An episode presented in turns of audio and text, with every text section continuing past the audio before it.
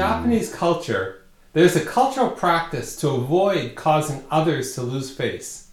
In business meetings, this often means that objections are not raised and decisions are made apparently without a thorough discussion. While this is what appears to an outsider, the reality is far different. The Japanese have a concept called nemawashi. This is the process of laying the foundation for consensus by addressing issues one on one before the group meeting.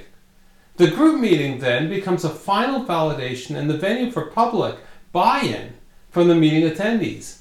When Western style meetings might end decisively, there may not be full buy in. At the worst, bad feelings may cause participants to passively sabotage the goal. Time then must be spent monitoring progress and addressing new concerns. While we may socialize an idea before a meeting, becoming a Nemawashi master means much more. It means the ability to develop the right solution by addressing the issues and key requirements of all the stakeholders beforehand.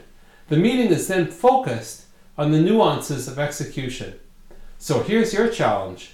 Every time you meet with a group of people, and it applies equally at the workplace or at home, be a Nemawashi master. Explore the issues, lay the groundwork, and seek consensus with each individual beforehand.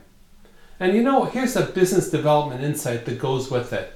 The same concept absolutely applies during the business development process. Spending time collaborating with each participant beforehand can yield far more enduring results than nailing the big presentation itself.